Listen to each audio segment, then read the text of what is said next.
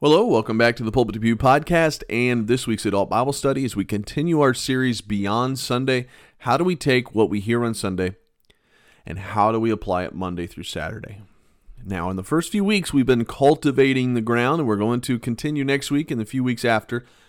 And we're really trying to get at what is sanctification and this week, what is trying to stop me from sanctification or growing in my faith. And these are foundational lessons, but this week's lesson I felt like went absolutely amazing. Not because of the teacher, but I'm telling you, the class listened, the class responded, and some that you won't hear on this, and some that you may. There was some feedback and conversation afterwards. We are dealing with a very fundamental truth, but it is a truth that we don't like to think about. And this week we hit it head on, and it was a great study. So, without further ado, let's get into lesson two, which is entitled This Just Got Difficult. Here you go. All right, let's go to Romans chapter 7 to get started here today. We will get there in just a little bit. Romans chapter 7. But first, in your notes on the handouts, you'll see at the beginning some la- last week takeaways. And I think this is important, not just because repetition is the key to learning, but because these lessons are building upon one another. And so, if you weren't here last week, that's okay. You're going to get enough that you'll be able to build with us. And you can always go back and listen, like I said. But um, but they do build on each other, and so I want us to talk a little bit about it. So look at so what I took down as last week's takeaways, and we may get your feedback here a little bit. But I talked about, and you see my board here to the left, after salvation because the title of last week's lesson was I'm saved by faith, and we all understand that. I don't think there's a person that regularly attends this church that thinks that you're saved by your works. I mean, we cover that pretty thoroughly in about every time there's a gospel presentation. Your works cannot and will not save you.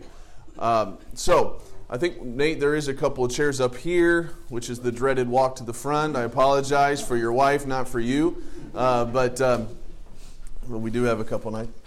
So, so last week we, we talked about that after salvation, we know we're saved by faith, but then now what? And, and, and in my, my illustration here, not the fancy one, which my daughter said to me after, she goes, Dad, you didn't really say enough that I drew that one.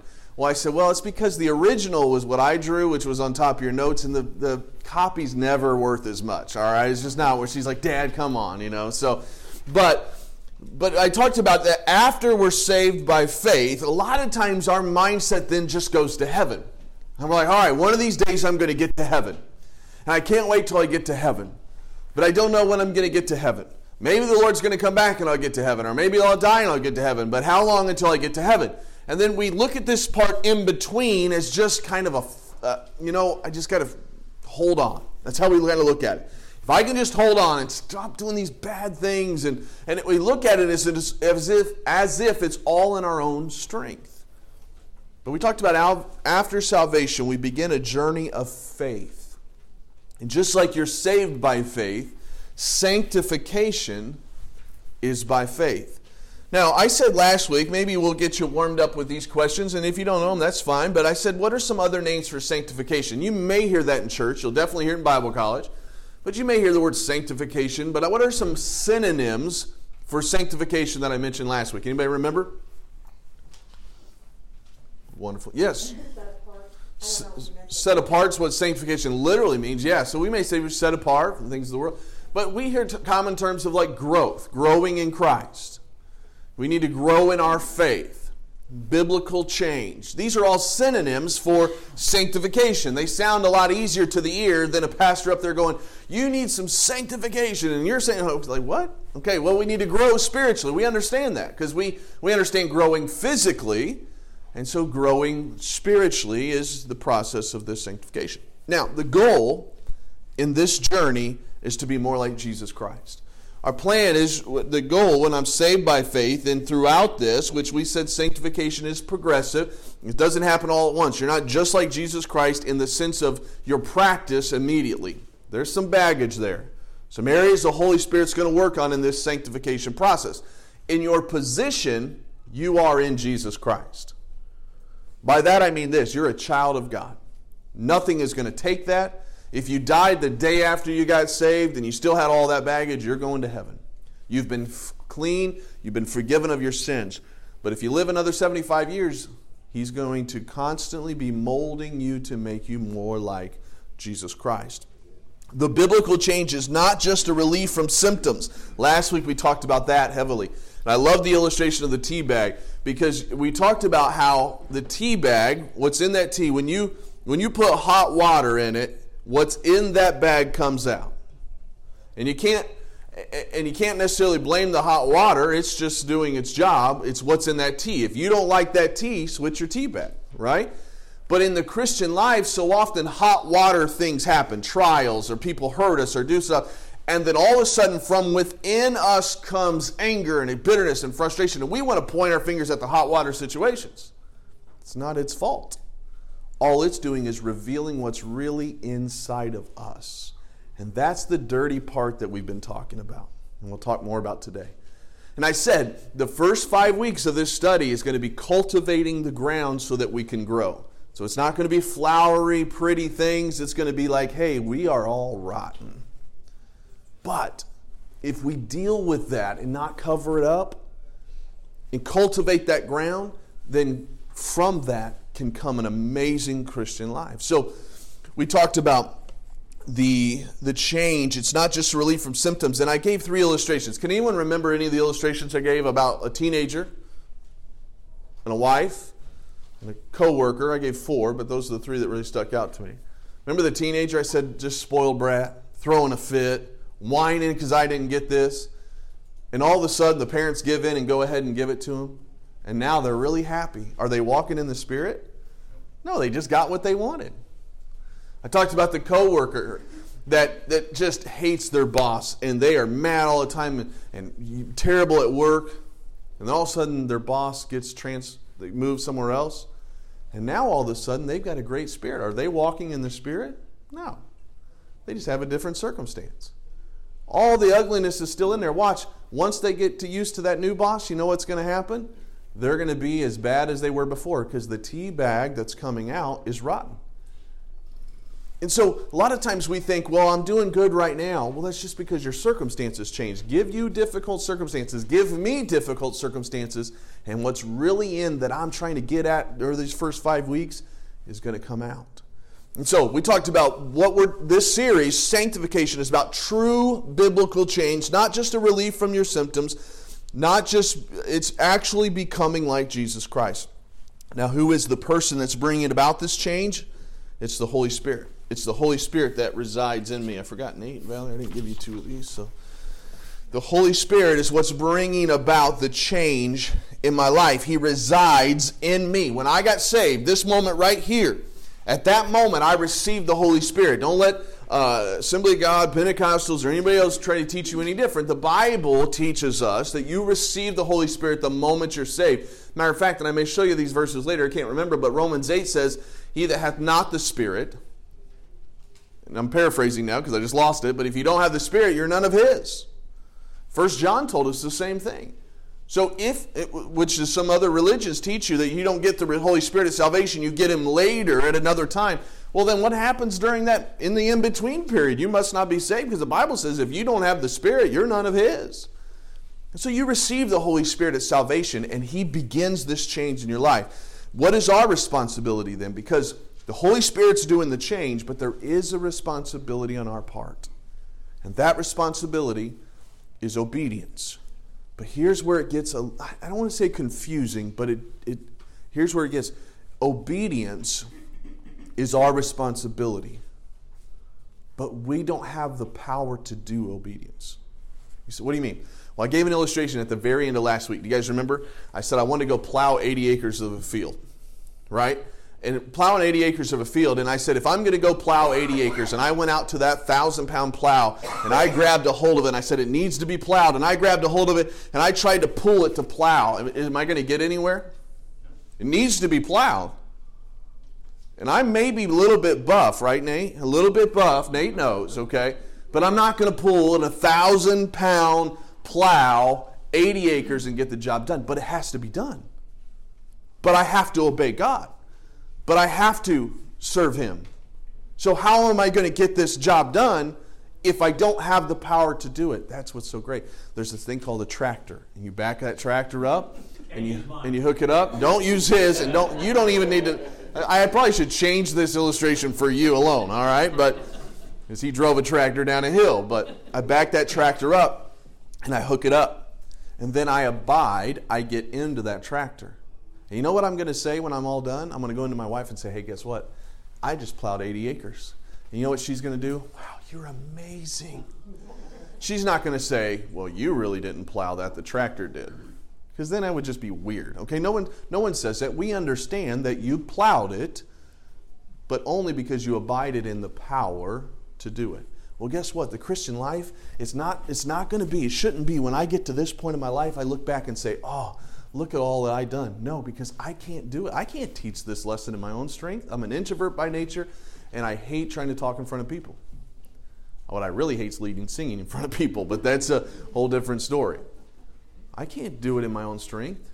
So if I tried for the rest of my life to just pull this plow, I can't do it. But when I abide in Jesus Christ, He provides the power to do what we need to do. Now, now, here's why that's so tricky. And here's why that's so kind of tough because we can't see it. But guess what? When you got saved, you didn't see it either. There was faith, wasn't it? Wherever you got saved, I got saved in a bedroom, my dad's bedroom. Wherever you got saved, whether it was at church, whether it was in your car, you didn't see anything happen. You didn't see the Holy Spirit come down and live inside of you. You didn't see, you weren't there when Jesus was on the cross. You know what? You did it by faith. Why do we think then the, the sanctification process has to be by something I can see? It's faith. I'm saying this God, I'm trusting you. You want me to teach this lesson today. And so instead of just trying to do it in my own strength, God, I'm going to just trust you to teach it through me. And when it's all done, I will probably think I failed this week in teaching because that happens about every time. But then somebody will say, That helped me. And you know what I'll say? Not I, but Christ. And I won't say that to you really because it looks sounds really weird to say not I, but Christ. But you know what I'm thinking? That really wasn't me. That was Christ. Now, there's some people that think this, well, I did a pretty good job. Man, I can't believe it. I nailed it. Now, they're not going to say that to you because, again, that sounds weird. But you know what God's doing in heaven? He's just saying, all right, have it your way. And eventually you're going to stumble. So, sanctification is by faith. Apply that in any way. I got to get to my lesson in a second, but apply that in any way. Maybe you want to be a soul winner. You want to witness to somebody and tell them about Jesus. But you think, I can't talk to people. I don't even know what I'd say. Well, it's not your responsibility. You're not picking up the plow, it's the Holy Spirit's. All you got to do is obey. All you got to do is obey. All you got to do is start walking to that person and begin a conversation, and God will work through you. Now, it's not like all of a sudden, like the Incredible Hulk, you just go, yes, now I can do it. It's not like that. It would be awesome if it was the whole sanctification process would be awesome and we would all understand it. We could all be like, look, they're walking in the Spirit. You can see it. They're like four times the size they were a second ago. The halo's over their head. You can see it. That would be cool, but that's not faith. Remember what the Bible says? Without faith, it's what? Impossible to please God. And so, we can't see it. Just like we couldn't see it when you got saved. It's sanctification, though, by faith. I took a lot of time on that because I, that's my favorite subject to talk about. But outside of just the gospel, but it is the gospel. You'll hear some people say that is the gospel to the saints. We often think, man, here I go again, but we often think the gospel is only right here. No, the gospel is just as much right here. The gospel is throughout our whole process. All right. And our verse last week was from Galatians 2 I am crucified with Christ. That's my salvation. Nevertheless, I'm, i live. I'm still alive. Yet not I, but Christ liveth in me. And the life which I now live in the flesh, I live by the faith, not in me picking up the plow, but faith in God, and the Son of God who loved me and gave himself for me. So that was last week a little bit, and then a little extra that I threw in just because I love that subject, all right? But today we're going to talk about because right now I kind of made it sound like all right, I'm saved by faith, sanctification. I'm gonna this Christian life is going to be easy then because I've got the Spirit of God, I've got the power of God, and so I'm just going to continue to live the Christian life. Everything's going to be easy. Well, if you're a movie lover, you know there's always a good guy and a what? A bad guy. There's Batman and Joker. There's a bad guy to every good guy. In the Christian life, there is always going to be opposition. And so I wanted to take this lesson. I've taught it. Bef- I've taught on this before, and probably the only ones in here is Ryan and my wife that have heard me teach that. And I'm not going to teach that lesson again, though I'm going to touch on some of those early on. But in this process and in this journey of faith, we will have those that are opposing us. We will have those that want to stop us. And I've got to take a second to talk to you and introduce you to the enemies that are going to try to destroy your faith. They cannot take your salvation. They cannot do that. But what they are going to try to do, and I will say this multiple times, is to discourage your faith, to really get you to stop growing in your faith, and they're going to try to render you useless for God. Okay? So you're on a journey of faith. That's last week, but this week you're going to see opposition awaits. Let's talk about it. First, let's look at your first enemy. I call him the defeated enemy. It's Satan. I think we all are familiar with Satan. I'm, I'm, my first, the first two enemies I'm not going to spend a lot of time on because the first two enemies use the third enemy that I'm going to talk a lot about. But your first enemy in this journey of faith is Satan. He was a he is a created being. Don't let anyone try to tell you he's uh, he's always been like God. He was created by God as an angel. He was cast out of heaven. Again, this is another lesson for a whole nother time, but I have for the sake of where we're going, I'm just going to give you some brief facts. Isaiah 14 and Ezekiel talk about the time when, when Satan was cast out of heaven. He wanted to be God. Pride was at the root of it. He wanted to be God, and he got cast out of heaven, and a third of the angels went with him. And when he was cast out, uh, he was he was in a sense condemned, but he roams this earth. Earth. Some places call him the prince of the power of this air. We cannot see him. He is om- he's not omnipresent. So I don't think Satan is present with us right now, though I think his demons are present with us right now in this room in the spiritual realm that you cannot see. And he's got a very organized system, according to Ephesians chapter number six, a very organized and a very successful. Because think about how many times alone he's convinced you to sin, how many times he's convinced me to sin. I mean, I'm in the sanctification process. Why isn't it just perfect? Satan's good at what he does he has a desire now to blind the eyes of those that are lost. So if someone walks in this church building today, the plan of Satan and his team, because I don't think Satan necessarily puts his headquarters right here at Faith Baptist Church in Cunot, though maybe, but I doubt. He's probably in the Middle East or wherever he could be, wherever he wants to be. But Satan goal for anyone that walks in this church that's not saved, according to 1 Corinthians, is to blind the eyes of them that are lost. He doesn't want them to know the truth of the gospel. He doesn't want them to be saved. And then, secondly, he wants to, for those that are Christians, he wants to absolutely ruin your testimony. He doesn't want others to know you're a Christian. And he doesn't want, if they do know you're a Christian, they want you to so blow your testimony that they're going to be like, if that's a Christian, I don't want it. He wants you not being used of God so that you basically take the time that you have here in sanctification and you waste it. Because what are we supposed to do in this sanctification process? Become like Jesus Christ and point others to Jesus Christ and to serve God. But if Satan can stop all of that, then what? We've wasted our time on this earth. And then he counts that as a success. And so he uses the wiles of discouragement. One of the things he'll do in Ephesians, this is a whole nother lesson. If I had 13, 14 weeks, I would teach one lesson on this one, okay? So you're getting it fast. Maybe I'll give more on the Thursday podcast. But here's what it is He, he uses discouragement to try to stop us. Ephesians chapter 6 says the wiles of the devil. And one of the wiles, one of the darts that he shows, throws is discouragement. Because you know what? When I'm discouraged, you know one of the first things that goes in my life? Is my time with God because I get discouraged. And when I get discouraged, all of a sudden I think, well, God, you failed me. And so he gets us discouraged. And then he uses the second wile, which is doubt. Whenever, whenever I'm discouraged, and then I start to doubt God. Even John the Baptist, at the last part of his life, the day before his head got cut off, he sent a messenger to Jesus, said, Are you really the one? He got discouraged and he started to doubt. Why? Because when I'm discouraged, I start to doubt too. I start to wonder, God, are you really there?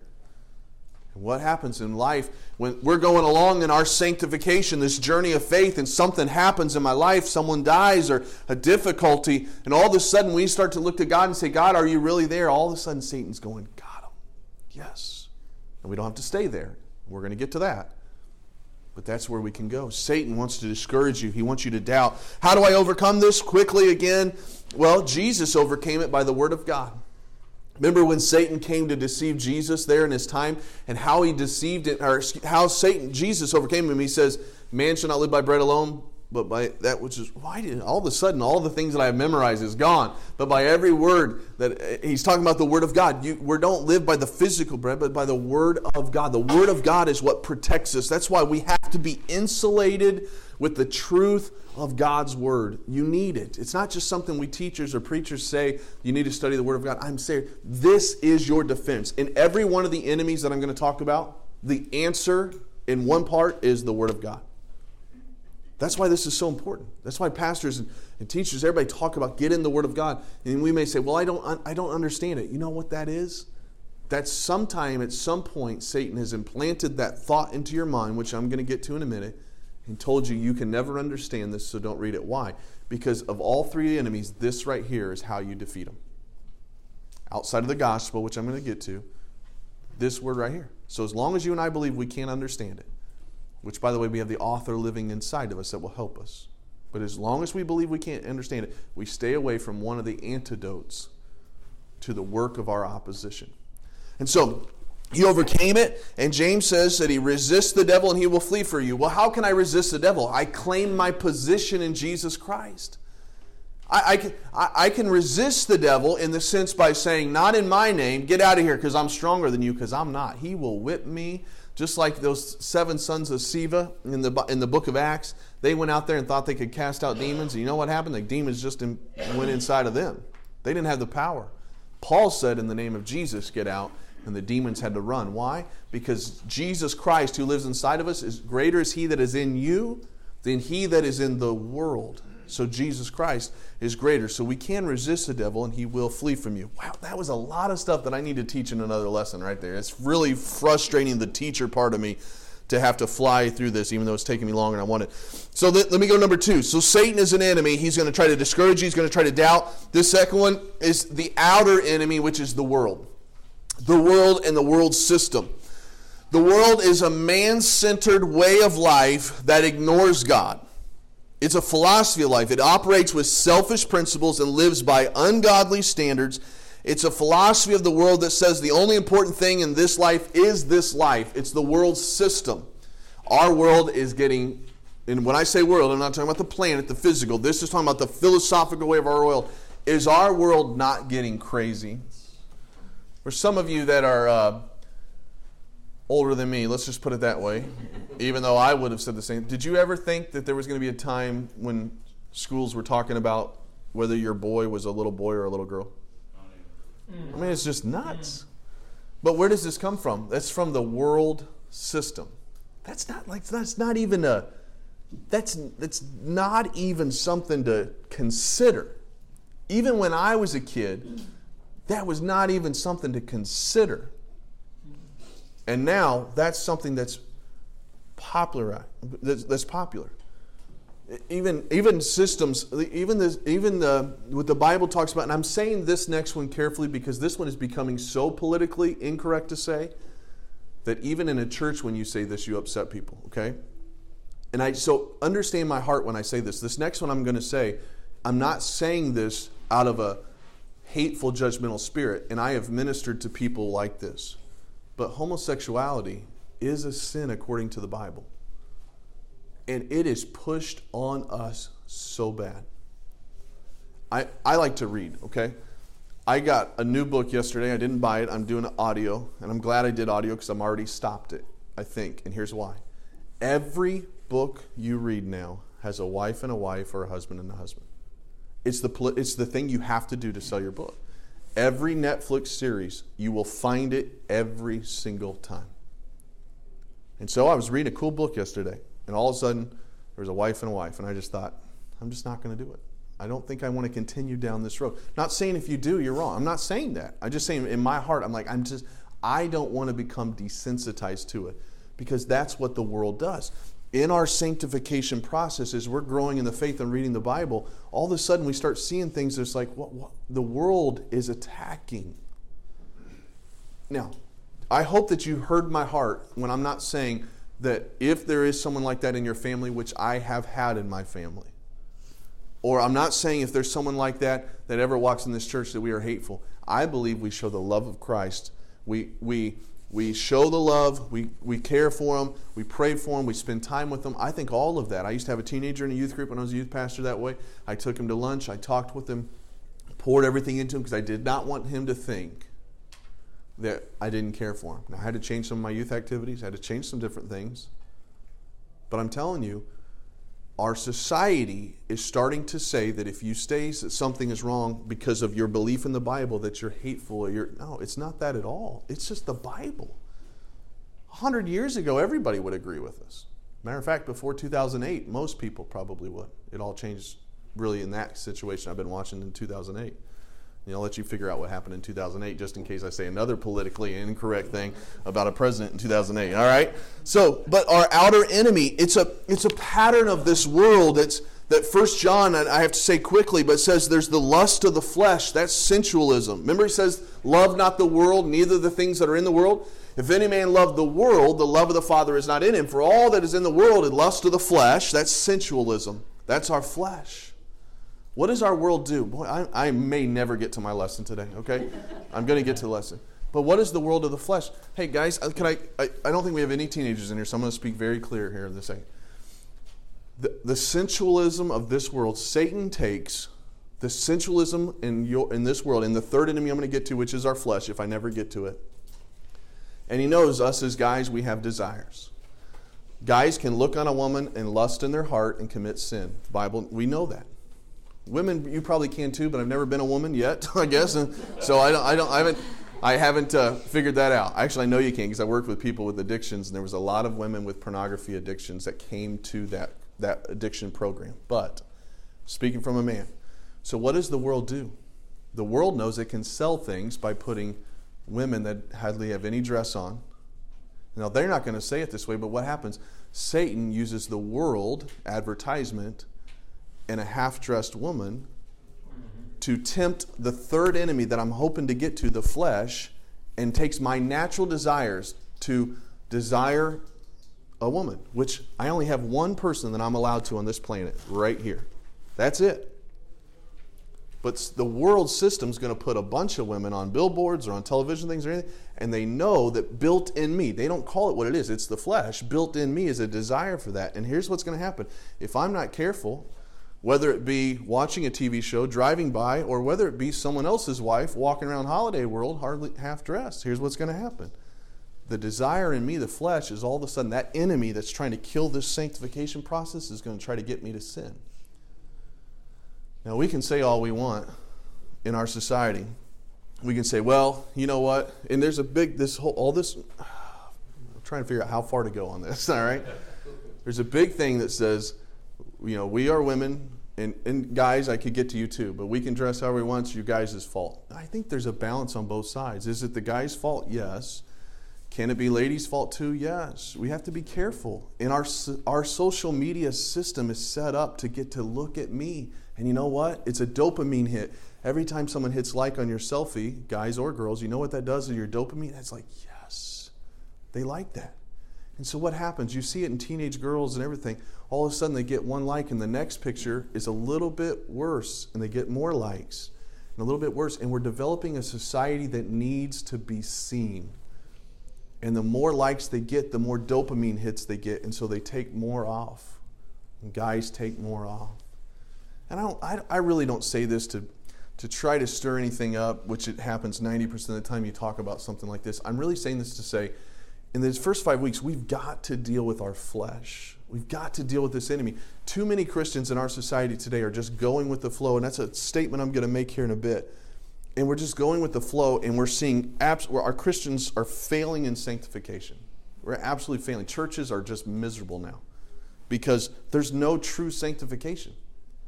All that's going on is I'm saved, I get to go to heaven one day. Now, don't tell me what to do, I can live however I want. Well, no, it's not how it works. The Bible has a lot to say. And sometimes the Bible uses a preacher or a teacher to say something and doesn't mean they're judgmental. And while I'm already on it, Matthew 7 1 doesn't mean don't judge. It means don't judge when you're doing the same thing.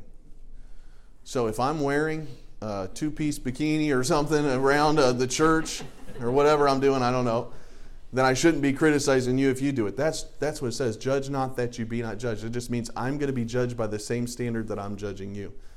1 Corinthians says, A spiritual man judgeth all things. So go ahead. I want to write a blog post sometimes says, Judge away. And that's not a mean statement because I believe we ought to be led by love. Love everyone but judge according to the word of God. And if, if it's your position and your place and your time, I don't think I should go to Nicole and say, You shouldn't be doing that. Because I'm not a pastor, I'm just a teacher. Okay? I don't have the authority over Nicole. Her, this guy right here has the authority over Nicole. I can tell him a few things to tell her. No, I'm just kidding. so it's not my position to. It's not my position to correct her, or it's not my position necessarily to correct any of your families. I shouldn't go to you and say things that you shouldn't do necessarily, but if you come to me for advice, that's the thing. If I'm uh, an authority, if I'm a pastor or something, then, then maybe that changes things. But we have to be careful in our society. We need to not be hateful to people. We don't need to get into their own business. We don't need to try to tear people down. It's not our position to do. But I do think we have to take responsibility for our families and our lives and say, hey, I am not going to allow the Satan and this world, and ultimately what I'm going to get to is my flesh, destroy my sanctification. I want to live for God. And I told you these first five weeks, we're going to till the ground because we want to, I want to see, even if it's 28 people, and whoever listens to this podcast, I want to see us get back to where Christians are living the actual Christian life and not just being defeated by this world. Mike, do you have a question? Oh, yeah, I was kind of thinking about I mean, you're talking about things that we need to hear. Yeah. So for you're worried about even class time and stuff. You know, this 13 weeks if you ain't going to get it all done can we go in another 13 weeks so we get it all done. Yeah. It seems like it's really the most important thing in my yeah. life Well, I appreciate I appreciate you saying that. That's one thing he's talking about. Uh, everybody has a tendency to say, "Well, this is the 21st century stuff." You know, that's the way everybody does things and stuff. You know, and even me and my wife, we kind of get in this deal about the uh, uh, judging people. Mm-hmm. And finally, I just tell my wife, I said, "I ain't judging. I'm just checking them for the fruits." Well, we have to be careful. Yeah. But we have to be careful even on that. I've said this statement a lot of times. I don't want to be a fruit inspector. I want to be a fruit bearer. I'd rather, I'd rather encourage people and, and see the fruit to see the fruit in life rather than go ahead and sitting back and just criticizing all the time. But I do think I think you're onto something. In our own lives, I don't. We have to be careful of a critical spirit. There's a difference between a critical spirit and discernment. It's a fine line sometimes. Discernment is what does the Bible say? And I'm not going to do that, but it has a grace about it. Critical spirit has a barb to it where I'm saying things and I want it to hurt. You got to be careful. There's a fine line there, but I but I get what you're saying. Now, I'm at 1039. So I've got maybe graciously I got like 6 minutes. And so I think I'm okay. So let me do this, okay? You guys definitely have to go to the podcast now. I don't ever want to promote the podcast, but now I have to promote the podcast. But I want to dive down a little bit because the, the, the enemy that I don't even know where my notes are. Oh boy, I didn't even see those. Okay. So you think about it, you say, well, the world system, first of all, let me give those two verses. James 4, ye adulterers and adulteresses, which is strong words, but he said, Know ye not that friendship of the world is enmity with God? So if we fall in love with this world system and say, you know what, I just think it's okay. Some of these things are okay. Careful Always have the standard of the Bible because friendship with the world is enmity with God according to the Bible. And Romans 12 says, Don't be conformed to this world, but be transformed by the renewing of your mind. It starts right here. And by the way, that's where media and everything starts. They try to transform your mind, they try to get your kids to think differently early. And they they admit this. They literally admit this. We want your kids to view homosexuality or transgender, all this stuff, different early so that they're not judging later. What are they going after? The mind. And that's why we have Faith Baptist Academy and many others. Anyways, okay. But why is this the way it is? Well, I want you to get to my actual text. Look at Romans 7 real quick. It's, it's Paul's, um, Paul's confession. And to get, uh, to, by the way, to overcome the enemy of the world, we need the Word of God and we got to renew our minds. We got to separate ourselves according to the Word of God. But Paul was on this journey of faith, and he admitted in Romans chapter number 7, that he struggled with his flesh. Look at verse 21. He had a lot to say about it, but verse 21 he says, um, in chapter 7, verse 21, he says, I find then a law or a pattern that when I would do good, evil is present with me. Every time I want to do good in this sanctification process, man, evil's right there with me. Evil is attacking me every single time. Back up three verses. Go to verse 18. He says, For I know that in me, that is in my flesh, dwelleth no good thing. For to will is present. I want to read my Bible. But now, how to perform that which is good, I find not. I can't, I just don't do it though. I don't know how to do it. And so he says, There's I have a will to do this, but it's just not there. Back up to verse 14 quickly. He says, For we know that the law is spiritual, but I am carnal. That's the word fleshly, sold under sin. For that which I do, I allow not. For that which I would, I do not. That which I hate, that do I. If then I do that which I would not, I consent to the law that it is good. Now then is no more I that do it, but sin that dwelleth in me. That's not him making an excuse. He's just saying, here's what he's saying in the confusing verses there. He's saying, I want to do this, but I don't do it. I want to stop this, but I keep doing it. Why is this going on? He says it's because of this sin that lives in me. It's flesh. That's our third enemy. The third enemy is the internal traitor, it's the flesh and Satan will use my flesh that lives inside of me. The world uses the flesh that's inside of me, the natural desires I talked about inside of me, that Satan uses those, the flesh, to try to stop us in our walk with him.